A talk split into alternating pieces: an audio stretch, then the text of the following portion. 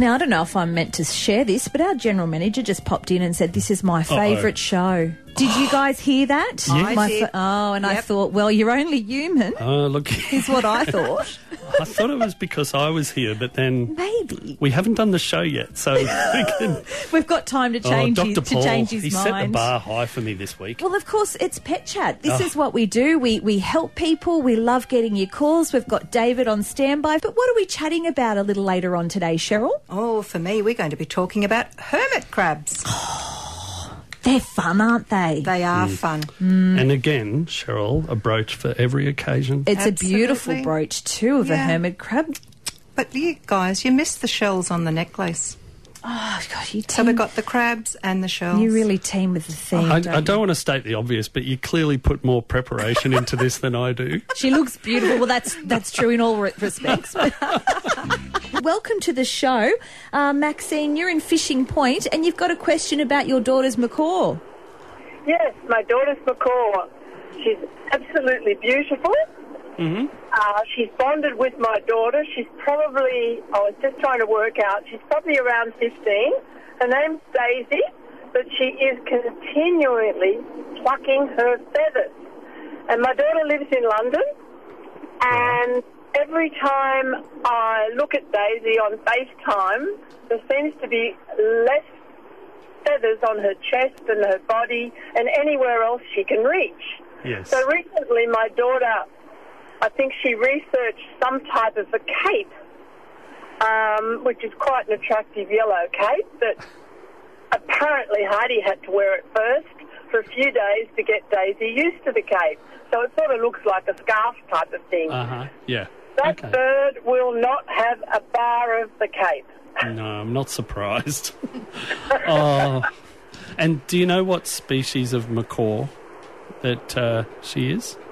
Well, she's um, predominantly red with blue. She's not one of the gold type, not not blue and gold. She's blue with red, but Okay. I I don't know exactly what species. Um, She's born her in the Caribbean. If that's any help. Right. Okay. So, couple of things, and I think my I have had some experience with macaws quite a long time ago um, when I was working in a predominantly bird practice, and a lot of the problems that we see in birds, particularly when we see feather plucking. Come down to a couple of things that we usually work on. So, making sure we don't have skin disease, parasites, those sort of things we can usually rule those out pretty quickly, either by um, some of the diagnostic tests that a vet would do, and sometimes even a treatment trial. But very quickly, and particularly with these large parrots that uh, do tend to couple up, and so they are used to having people around, or sorry, other birds, I guess. Um, and so when there's periods of time when they're on their own, and you've got the disruption of the bird moving and everything, then one of the ways we see psychological problems manifest is through feather plucking, and it's always going to be at the areas where the bird can reach quite easily, so often on the chest, as you said.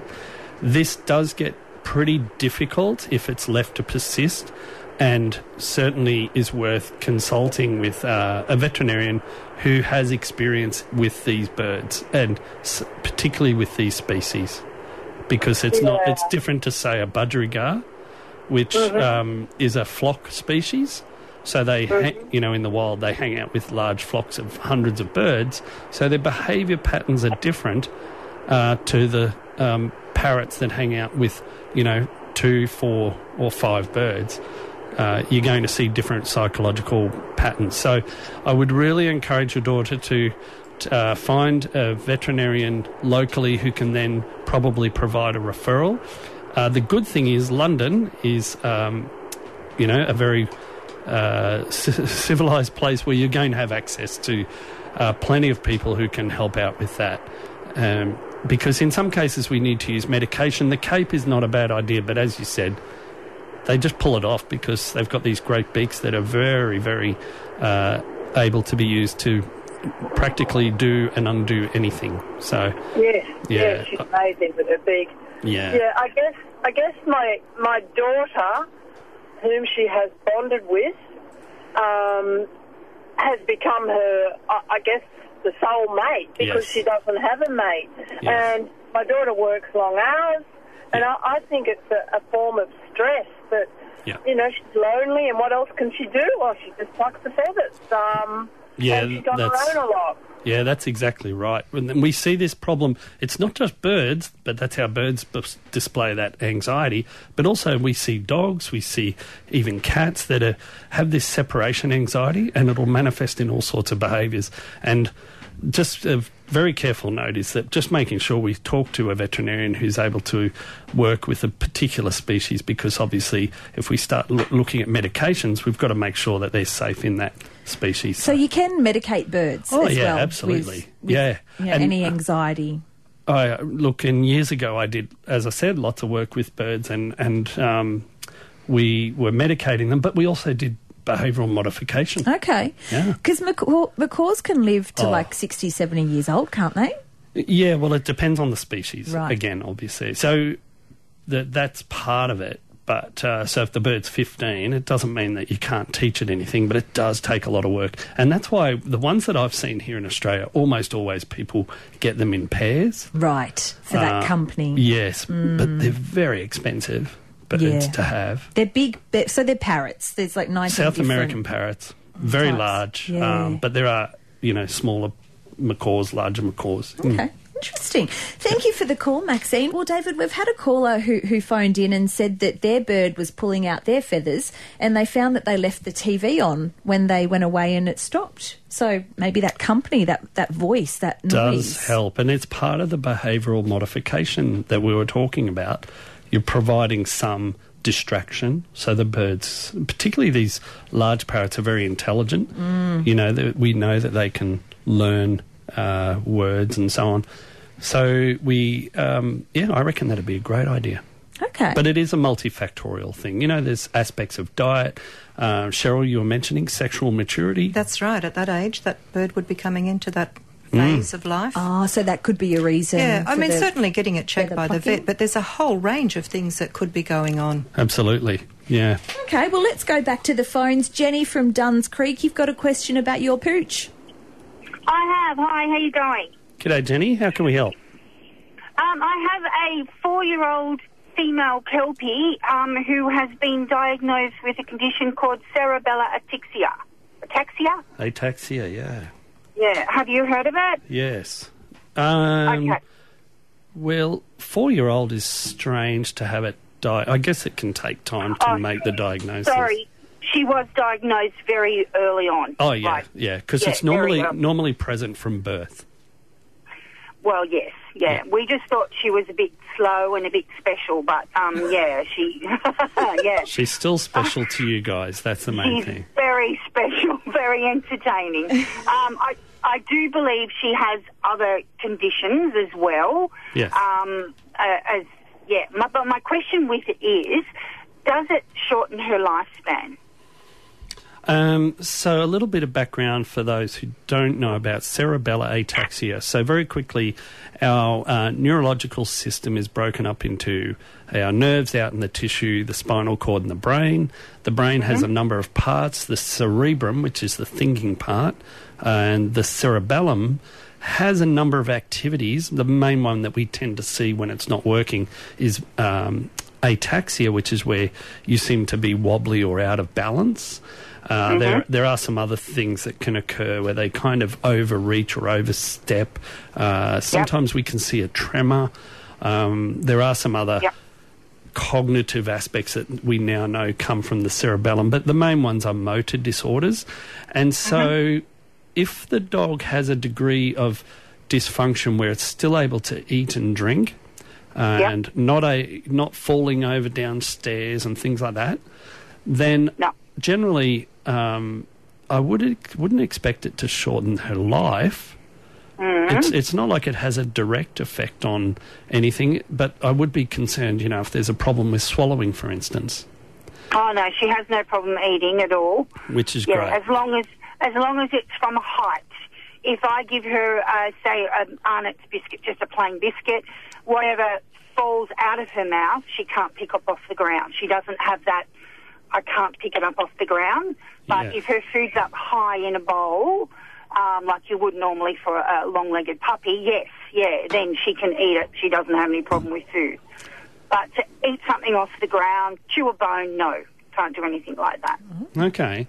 Um, swallowing and a lot of these complex neurological activities are quite well they're quite complicated involving different parts of the brain coordinating. So this is one of the roles of the cerebellum is to coordinate. And so um, how do dogs get cerebellar ataxia? I'm guessing did uh, the vet who diagnosed the problem talk to you about viral diseases during the pregnancy? Is that the thought? No, she didn't. She she didn't mention anything of it. I have also got the full brother as well. And how's, And how's the brother fine. he's fine He's fine. Yeah. Twice the size. Yeah. Most fine. most of the So time, we think what happens is that they get exposed. The mother gets exposed to a virus during her pregnancy, um, and Ah. that contributes to this problem. So. there are different viruses have effects in this way. Um, it's not that Mm-hmm. common a problem that we see. We see it more commonly in cats. There seems to be a bit more sensitivity, um, Yeah. but it certainly can occur in dogs. And otherwise, I think the biggest problem is swallowing. And if um, you know most of the time that's okay, then I Mm-hmm. don't think it should have an effect on her duration of life. Yeah. Oh, perfect. So that's the only thing I should look out for is the swallowing. Yeah, I'd always keep on top of things by having, you know, regular checkups with your vet because obviously, you know, you want to make sure nothing's missed. But just from that particular disease, I, I think that's the main concern. So otherwise, no, I think you'd be right. Thanks for the call, Jenny. Again, just an awesome pet owner there, isn't she? Jenny, finding out all this stuff to look after her dog. It's an unusual problem. Yes, hmm. not something I've seen a lot. I'd never heard of it. Not that that accounts for much, but That's why we, people come to Pet Chat. that's right. We David. cover It's everything. the expert advice and the knowledge. We appreciate it. Now, Anthony has broken his dog. Actually, no. Anthony from Broke has a question about his dog. That's a bit better, Anthony. Yeah. How are you? Yeah, good. Thanks, Anthony. How can we help? Well, I've often wondered with people that take dogs shooting or even as far as police dogs, does it damage their ears and do the ears recoup, recoup, recuperate and or or is there something in place that you can actually protect their ears if it does do damage to them? That's a really good question. Hmm. I've never thought about that. Earmuffs, doggy earmuffs. Yeah, well, I mean, we've treated police dogs, I have over the years, and um, military dogs um, from the Air Force and so on. I've, I have seen various injuries, never thought about the hearing problem. I've have treated, not so much recently, but certainly when I first moved to the Hunter 30 years ago and I was practicing up in the Hunter Valley, we did see dogs that sometimes went out um, pig hunting or shooting or something. And I've never, I can't think of a dog that I saw where they said, oh, he's lost his hearing.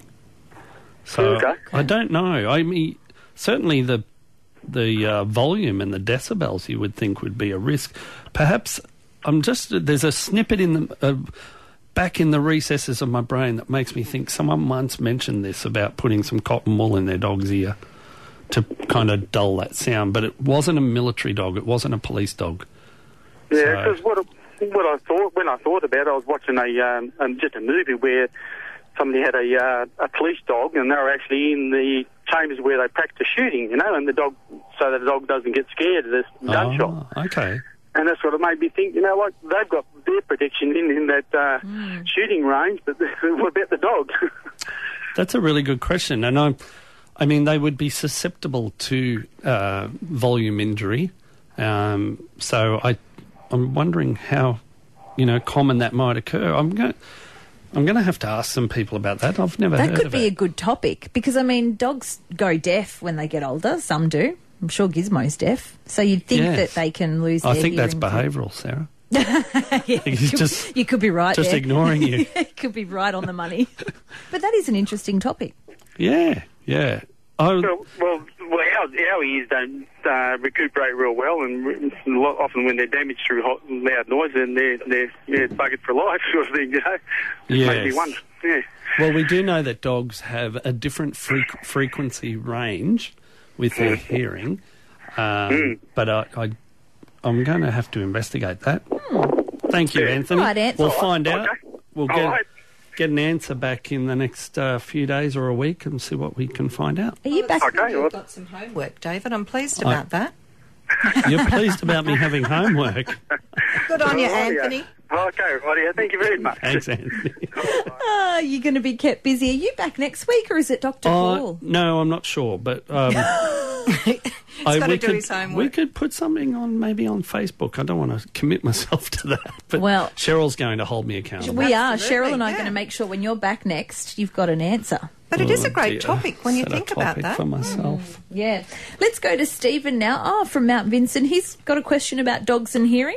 Or a comment. Well, Stephen, hello. Actually, hello. Yeah, actually, it's, uh, there is a question coming later, but it's more of a comment. I, Yes. I, I, perhaps I'm right off the planet with this one, but I thought dogs had some kind of way of restricting the ear canal and attenuating the loudness that comes in. And for example, when a dog's barking in your ear, it hurts. but when they're, when they're barking in each other's ears, it's huge volume. So uh, the decibel level would be would be very high. So I don't know. Any comments on that? Well, the uh, our ear canals have a very short horizontal ear canal. So from the outside to the uh, eardrum is a very short distance. Um, generally hairless uh, in the external ear canal. Dogs, obviously, uh, more hair in there. Plus, it's quite long and it's an L shaped. So it goes. There's a vertical part and then a horizontal part. So it's not that they would have any control in terms of uh, changing the shape of the ear or anything like that. But I do think there you may be onto something that um, that uh, their hearing is different in terms of volume just because of the shape and makeup of their ear canal. So maybe that is part of the answer for this question. Yeah. Okay, thanks. And the other question is, look, I had a lovely eclectus parrot, Yes. and um, oh, it broke my heart. I got home, I was called home, and she was writhing away, and we took her to uh, the local vets, and just about four minutes out, she passed away. And I had an X-ray done. and It looked as though she might have chewed some aluminium fly screen on the house. Yes. Is that a common problem? With Yes. Yes, it is. okay, Yeah. So- we see a lot of birds will and and because they use their beak to grab onto stuff and everything, uh, will pick up bits of um, a lot of those fly screens have um, uh, solder or something around the edges, or they, they just have a component of metal in them that can be toxic, and it can cause neurological problems, uh, blood problems, liver problems, and so oftentimes we would see caged birds that present with seizures. Uh, then heavy metal disease is uh very likely to be the cause of that. Yeah, well, the X-ray did show some little fragments of aluminium wire in her. Well, I Yes. assume it's aluminium. But look, I, I just hate seeing birds in cages. So she used to walk around the house and interact with the dogs and things, and uh, it was Yeah. lovely. So I'm sort of kind of loath to get another one because I don't think I can handle the heartbreak again. But uh, yeah, Yeah, particularly for a bird like an eclectus, which is uh, quite a spectacularly looking um, northern Australian and Papua New Guinea, uh, New Caledonia as well. There's a few other Yeah. species uh, in that group, and they're quite a spectacular looking bird. Um, interestingly, saying that about not being in the cages, and I certainly can agree with you that you know if we do have birds in cages, I think they need to be quite large, um, much larger than most people really appreciate, or a flight aviary. And I have seen a bird though that got heavy metal poisoning was allowed to walk around the house, and you know the vertical drapes. Yep. So Oh, at, the, yes. at the bottom of the vertical drapes, there's a weight. Uh-huh. They're, they're, they're weighted to hold them down, and Right. um, there's metal in those. Sometimes, Okay. sometimes lead, and the bird was going along and chewing those. Yeah. I Okay, actu- yeah. yeah, no, I- so I missed her. She used to sit on my shoulder all the way to Melbourne in the car, and you miss the company, you know. Yeah, Of course you do. Yeah. yeah. yeah. I actually had a bird that had a problem with the galvanised cage, so it was chewing on the galvanised Yes. metal on the cage. So same deal. It's really a worry. Yeah, so we always used to talk about the enamel coated cages, or if you did have a galvanised cage, that we would say to people, you need to leave them out in the weather for about 12 months, you know, because it would oxidise all the gal and then you can scrub it off, and that Yeah, means that you're not going to get that degree of risk of poisoning. yeah, it's really sad. So having them out of the cage, it's sort of supervision, you know, if, if the bird's hanging with Stephen and then maybe putting them in the cage, a big enough cage when you're off to do something else. So just Right. having them out supervised to make sure they're not eating. Yeah, something there's. they I mean, particularly these larger parrots.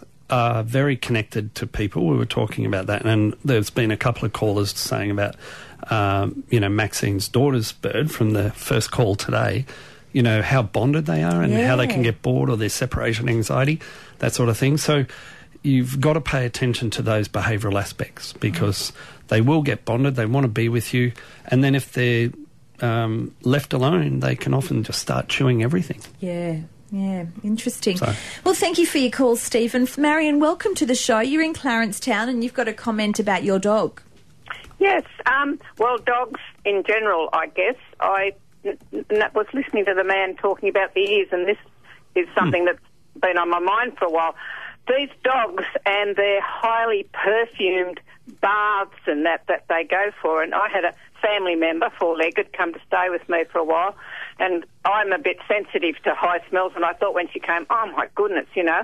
Um, and then I found her very hesitant to walk out, and she usually just rushes off with the other dogs.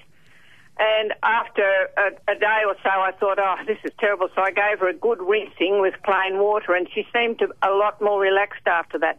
And I just look at, because to me, dogs are dogs, and they have great dignity and should be treated as such. Uh, I look at, and, and with the best of intentions, what people do with their dogs, and they forget their dogs. And um, I just think, you know, but that side of it, when you think of a dog's um, sense of smell, it is so powerful that I just think that must be very uncomfortable for them to smell like that. You know, to smell like a hair salon or something. You know, it's not very nice, is it? Really, when you think about it, they don't have a choice. This is what I'm saying. You know, people just do these things. I'm not into overdressing and all that sort of stuff either. Um, You don't go the hairspray, Marion, and the you know the spritz of the no, perfume. I, no I, Chanel. I think that's an insult to a dog's intelligence. Actually, no, I But- meant but I that's- meant you. Oh me, oh me. I, only when I have to. Well, I, it's really interesting comment because I think there's a couple of things that come up about dog sense of smell, and but the other thing is sensitivity on their skin. Now, Cheryl, you're the the dog grooming expert. Yeah, and my, my area is skin, so that is a really important thing yes. for dogs. Now, I'm not a big um, believer in using colognes or perfumes on dogs either. I think that um, there there is a sort of a limit to what you do. Not only does the dog not necessarily like it, but like you, Marion, sometimes the owner doesn't like it either, or the visitor. And some people are allergic to some different things. They'll cause them to get some rhinitis and will have sneezing carrying on. So I don't like to use a cologne or a perfume on a dog, but I do like to have dogs bathe regularly because you can check the dog's condition of the skin. You can see if there's anything going on. So using the right products on the right um, type of um, skin that the dog has, so you know checking it out and using the right products is very important because if a dog is clean, it's going to feel a lot healthier, a lot happier. Yeah. Yes, oh, I absolutely believe in giving them a bath, whether they like it or not, you know, but um, for their own good. But yeah, it just, I just thought they must. And it's funnily enough, you know, you find these dogs are being bought because people have um, allergies. Uh, so they buy the dog that they're not allergic to, like your little Right. poodle crosses, all that sort of thing, and then perfume it. and then and then have the additives that probably trigger some allergies and so on. Yeah, and I was just thinking though, Cheryl, that sometimes um, I've seen dogs where we, if they're being bathed too often, doesn't necessarily matter. Apart from say water isn't a problem, but uh, with certain detergents and soaps, they actually don't work. I mean, they strip the oils out of the coat. That's right. So that's what I was saying. Using the right product on Mm. The dog for what condition it is, because you do find some dogs are really oily, they're really greasy, and they need to have that grease taken away to stop different Well, fungi. that could actually be part of a disease. That's right. As well, like seborrheic dermatitis. Yep. So that's where we're getting um, increased production of oils. And a lot of the dogs I've seen, particularly these smaller white dogs and so on, we see malassezia. Uh, it's called malassezia pachydermatis. Yep. So where they get these yeast infections between their toes. Mm-hmm. Now, just using regular shampoo and stuff on those dogs it's not going to cut it. doesn't work. You've No. got to use an antifungal. Yep. The other thing I was thinking too, just with Marianne talking about these different uh, topicals was um, one of the ones that kind of does smell pleasant, but actually is really helpful for the skin. Uh, oatmeal based That's right. shampoos. So, yes, they do have a, a fairly pleasing uh, odour to them, but they're also working well on the skin. So, coming back to what you said, Cheryl, Yep. it's really about the product matching what the dog needs. Yeah. And what uh, dogs find appealing in terms of smell isn't necessarily what we find appealing. When I come back from training, no one in their right mind would go near me except for Gizmo. He's all up in my grill. Thinks it's fantastic. It's just But Sarah, you've got to remember. dogs. Dogs are very clever, aren't they? just we're just worried about Gizmo, but other than that, dogs are very clever. they love Now- They love a good smell of poo. You know, dogs do. You see them; they get their little, their little nose. I was going to say that. I mean, yeah, dogs are. it. Well, their their sense of smell is really about how they know where the world is and they can map Yeah. the world. They know where Little it all is. DNA picture. Hmm. Oh, there you go. That's a nice way to put it. That's a clever way to put it. Yep. Yeah. Now we had a lot of calls about or comments about birds today. yes, we did. Right. Let me ask you this though: What do you call two crows on a wire? Two crows on a wire. Hmm. Attempted murder. Oh, that is bad. That's a dad you guys, joke you guys way got it a lot quicker than I did. Oh, because we're smart, That's Cheryl it. and I. Oh, see, pet chat. Oh, got it oh, all. you're pulling out the dad jokes now. Hmm. I've got the grey hair. I might as well have the jokes to go with it. Jack of all trades, aren't you? Mm-hmm. Yep. That's just about it for us with Pet Chat today. It was great. Lots of calls. Yeah. Thank, Thank, you. Thank you for all the calls. We appreciate it. Thanks for listening to this podcast from 2NURFM at the University of Newcastle. Topics range from gardening to health, well-being, pet care, finance, business and travel. You'll find them all at 2NURFM.com.